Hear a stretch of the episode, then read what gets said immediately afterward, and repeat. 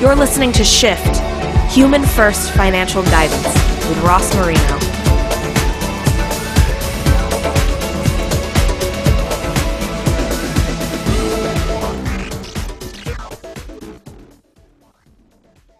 Today, we are shifting the conversation with Ed Coambs. Hello, Ed. Hey, Ross. Great to be with you today. Thanks for being on the show today. How about you start with an introduction of who you are and what led you up to this point? Oh, yeah, absolutely. Well, thank you. Uh, so, my name is Ed Coambs, and you know, just before we started this, I was thinking, how do I describe myself? So today, I'm going to describe myself as a therapeutic financial planner. Now, most people have never heard that combination of words, therapeutic financial planner. I mean, some are hearing financial therapist. So, before I get ahead of myself, the short bio sketch is professional firefighter to financial planner, MBA, CFP, working at Vanguard, go back to school to become a therapist because I need to know how people work. So I've worked the last eight years as a couples therapist. And in that have been really trying to help develop the field of financial therapy. So that's where I formed my relationship with the Financial Therapy Association, which is a, a great group of both mental health professionals and financial planning professionals that are trying to bring these two worlds together. So I have my own practice, healthyloveandmoney.com, where I offer a number of different services, blog, podcast, book, course, and uh, soon to be be only financial planning services with a therapeutic lens. That is awesome. And in 2003, you also have a role with the Financial Therapy Association? Yes, absolutely. I'm very excited to be the president of the Financial Therapy Association. And this year's theme will be the self of the financial therapist. And so for people that are listening, they may be scratching their head and saying, what in the world does that mean? And the self of the financial therapist builds on the from the tradition of the field of therapy where we say the self of the therapist is the tool of change, right? So oftentimes when we think about financial planning, we're thinking about using investments and tax strategies and cash flow analysis to change people's lives, which it does. But in the world of therapy, we don't have a stock bond portfolio to give our clients to make their world better. We have ourself in a room and then we go in there and we see what happens. And that's where the magic right? Because therapy is all about the relationship and using the relationship to help someone work through the different thoughts feelings behaviors and beliefs that they hold about themselves and the world they live in. And that's what we're really working with. So the self of the therapist is about being able to know that in yourself and be very open to exploring that. And so we want to extend that to financial therapy and say well Ed, what's going on for you when you log into your Schwab money account and you see those all those numbers? Oh, you mean I? Well, I feel some panic and anxiety sometimes. Oh, what do I do with that? So the self of the financial therapist is really about knowing yourself, what happens to you around all kinds of different money topics, like oh my god i haven't talked to my brother in three months and he doesn't have as much money and i'm thinking about my family's estate planning and ooh, this really stirs me up. And if I'm uncomfortable with that, then does that mean I'm afraid to talk to somebody else about their family dynamics and their estate planning and their long disconnected brother? So, yeah, that's a little taste of what we're talking about and trying to work on figuring out how do we get comfortable with our own uncomfortable stuff. It's a great place to start because really, with, without the self awareness on how I think and how I feel about money and financial decisions, I'm limited in my ability to empathize with clients, to have insight. I mean, is it even possible for me to go deep with someone if I really haven't uncovered that myself? I don't think so. I don't, I think, you know, that was kind of the big shock for me when I came out of grad school to be a therapist is I knew just enough to know I hadn't really gone deep with myself. So I had the technical knowledge and skills, the starting technical knowledge and skills to be a good therapist but I hadn't really allowed myself to go on my own journey of looking at who am I, what has what has truly shaped me in my life, and then what pains am I really still holding on to from my past that I've disconnected from, which is a large part of the therapeutic healing journey is often either reconnecting to pains that you never allowed yourself to acknowledge as pains or being able to work through the pains that you know are painful and being able to understand them and bring them to a greater degree of resolution got a cool newsletter today from Three Crowns Marketing, and it was talking about the intersection of behavioral psychology and finance and and in the center of it they actually asked the question are you ready to be a financial therapist? And i chuckled and, and forwarded that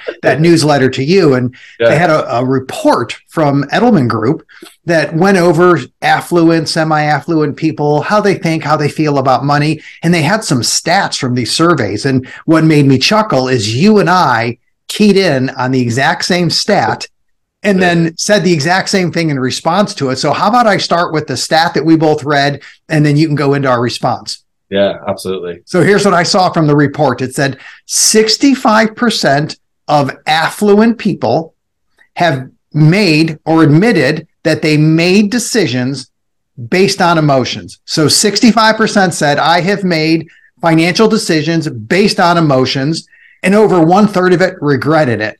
And I read that and said, oh, 65% of affluent people believe they made decisions based on emotions. Hmm. What do you think, Ed?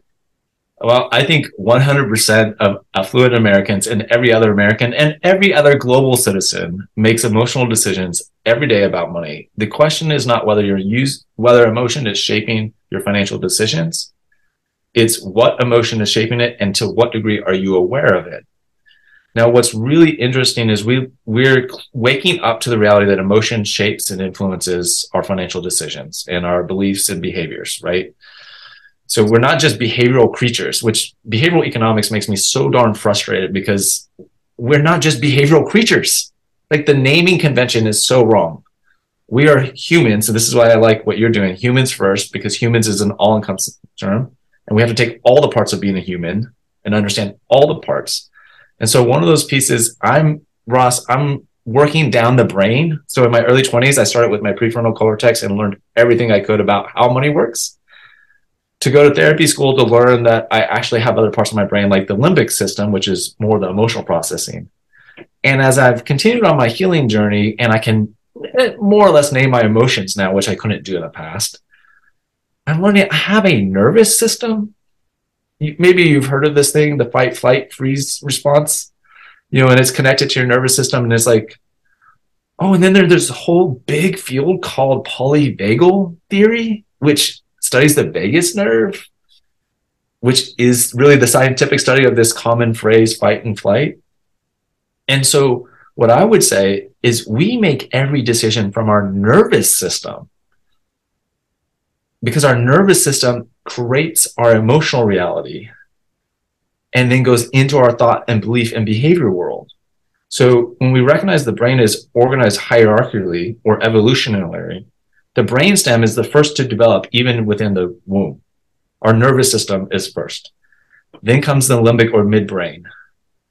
And this fun part that we love to think that we're using all the time in our financial decision making, our prefrontal cortex, uh, doesn't finish developing until we're into our mid 20s.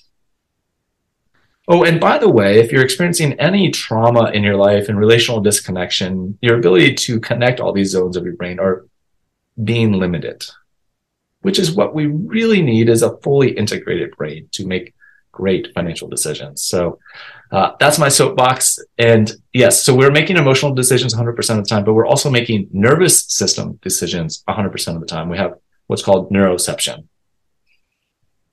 so as I read that stat, I thought, here we are with two thirds of affluent people. And in the same study, they said 64% of the non affluent.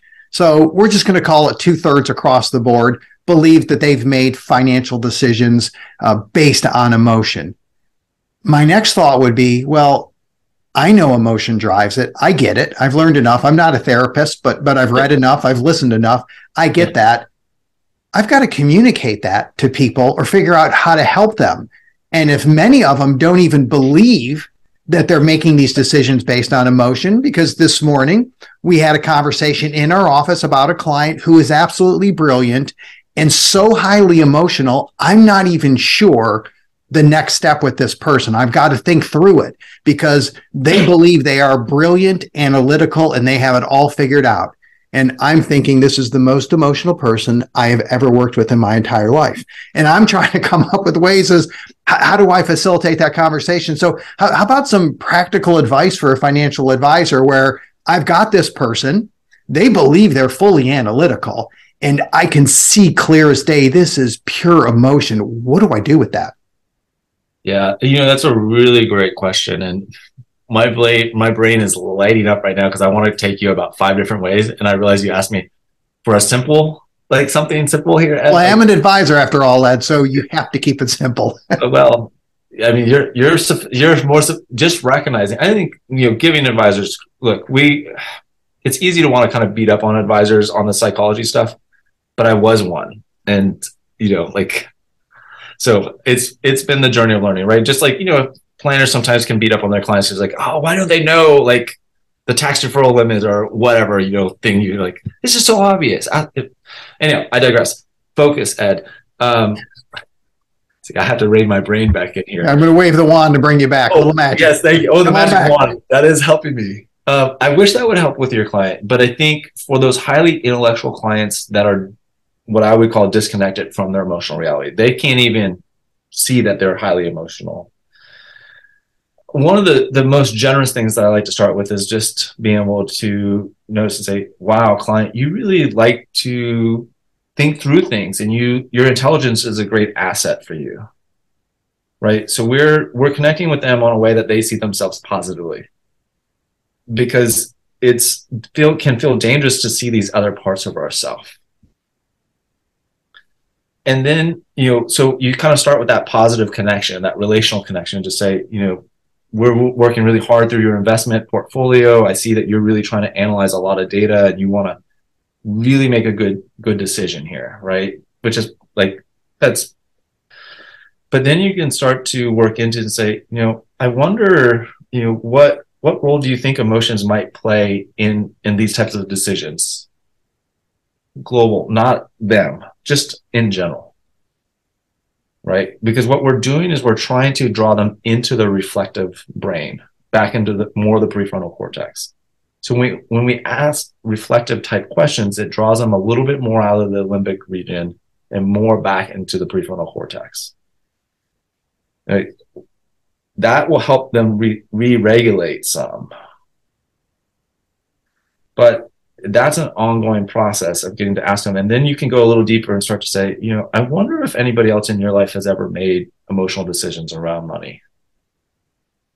Right. Because we're just getting curious about what role have they seen emotion play around money.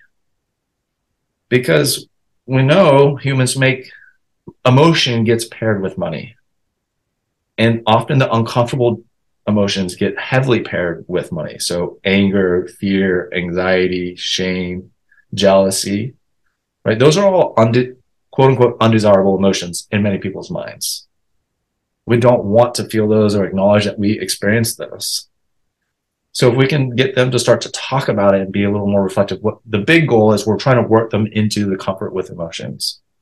So as a mental health professional, the long game is to help people become comfortable with what I like to call the whole emotional palette. Mm. Right? There's uh, emotional wheels. You can look them up online very easily, and they they chart all the different human emotions we have, and they have ones that are very simple core emotion charts, and they have ones that get into more of the nuanced subtleties. And what we know from a mental health and neuroscience perspective is the more nuance and texture people can give to their emotional world, the better they're able to regulate and work with it. So many of our clients that are experiencing high degrees of emotion but can't see it for themselves, they've learned that it's not safe to be connected to their emotional world. So the long goal is to help them become increasingly more comfortable with the fact that they make emotional decisions themselves. And so the simple advice is to conceptually think about complimenting the client just on where their strengths are and then global observations about emotion. So it's really far from them. Right. And then we're just bringing it in closer and closer to them, and we're continuing to test to see when they can actually come in contact. Right. An emotionally healthy person or someone on that journey, you could say, I, so Ross, if you were my client, right, and you were kind of in this client's state of mind, I would say, wow, Ross, it seems like there's a lot of different emotions coming up for you. Are you, does that feel true for you? Right? And you're nodding and saying, yeah, you know, there are a lot. I might follow up with asking something like, what do you think is the dominant emotion right now? So you can go that route too, right? Is for people that are a little further along the, the path. What I love about that is that as I translate this to my basic brain, and yeah. I, say that, you know, slightly yeah. tongue in cheek, but sure. what you're actually doing is shifting the conversation. Because when the client yeah. is analytic and saying, here's what's going on and here's what I think is going to happen, I, have to get away from the analytics and I have to have a strategy to do that. And it's going to come with questions. I have to be able to shift the conversation. Sounds like that's what you just described. Yeah. And I think, you know, the way that I think about it is for my highly analytical clients, I leverage that because that is a natural strength for them. So I, what I'm doing is I'm getting them to think about the role of emotions because that's a safer entry point. Yes. Right. We have some clients that have no problem owning that they feel very strongly about stuff and they're not ashamed to tell you about it. And we almost need them to get into their analytical brain. Right. So we're, we have clients that are kind of on either end of that continuum, what part of their brain they lead with. Some clients, it's all emotion and it's all over the place and it feels very chaotic, especially for us analytically, linearly oriented planners. Let's just look at the, what the tax law says let's just look at what the 401k rules are. We'll make a decision and we'll run our analysis real quick and see like, oh yeah, it's better to do this than this. The software tells us. All I need is my HP 12C calculator, right? That's I, yes. This is all I need to work with. That's right. I got it. It solves all math, all money problems. Yeah. Until it does it, right? And so that's this journey that we're on. But I think the other thing to really keep in mind is and this is where what am I say? Helping clients, and this I realize this is everyday work for me now as a therapist, and newer work for most planners. But starting to introduce the concept of that we learn about money through every stage of life. Mm. And most of the meanings that we give to money are based in the emotions we saw in our family right? That that imprints in our neural pathways. And this is also where I like to, you know, for those analytically more science based, but I think just even general, general everyday folks, when we under, can understand more the basics of how our brain actually is wired and works, it kind of destigmatizes things it makes it less that there's something wrong with me and more like this is the way the human brain is wired and organized. You and I don't have any control over the, the fundamental way the brain is organized. That is the gift of evolution or your creator or both, depending on what your worldview is. But e- any one of those worldviews, you can still look at and say, this is the way it is organized. And science helps us continually better understand the way the brain comes to grow and develop, that there are what's called neurodevelopmental sequences, periods of rapid growth and less rapid growth. Anybody that's raised kids knows that. You can see the external reality of that. And you can see, you know, if you've had a middle schooler, man, you know how awkward their bodies are. if that's what it looks like outside, think about what's going on inside the brain. right? Like, I mean, God love them, and we've all passed through that. And so that's also just something as planners we can really keep in mind is that the brain goes through these different stages and we have different life events at those stages that set up our brain wiring. So we don't have a whole lot of choice over that. What we do have choice over is finding help and support and information that helps us reorganize the way we see ourselves in the world into a way that's more balanced, more reflective, um, more open, more flexible. So Dan Siegel is an incredible brain and therapist researcher. He's helped compile many, many professionals into the field called interpersonal neurobiology. And what that basically means is between you and I, how how does what happens between you and I shape what happens in our brain? Mm right? So like before we hopped on this call, I already had a Ross file in my brain because we've interacted a few times and have, and you had one for me. So we kind of knew what to expect. So our relationship is forming the impression of each other over and over again. And that's true for all these major relationships. And then it kind of like, I like to think about it as like it compiles a file based on the core file, which is mom and dad. Hmm. and filters everything else through that and how the relationships shape us. Fascinating stuff. So glad it's becoming more and more prevalent in financial planning. Uh, I'm glad you're part of it, Ed. I'm glad the Financial Therapy Association is here. Look forward to seeing you at Shift in March. I can't wait to be in San Antonio and to see all the wonderful financial planners there. So excited about psychology and humans and money. The conversations are going to be great. This show is for general information purposes only and is not intended to provide recommendations or advice. Speak with a legal, tax, or financial advisor before making any decisions.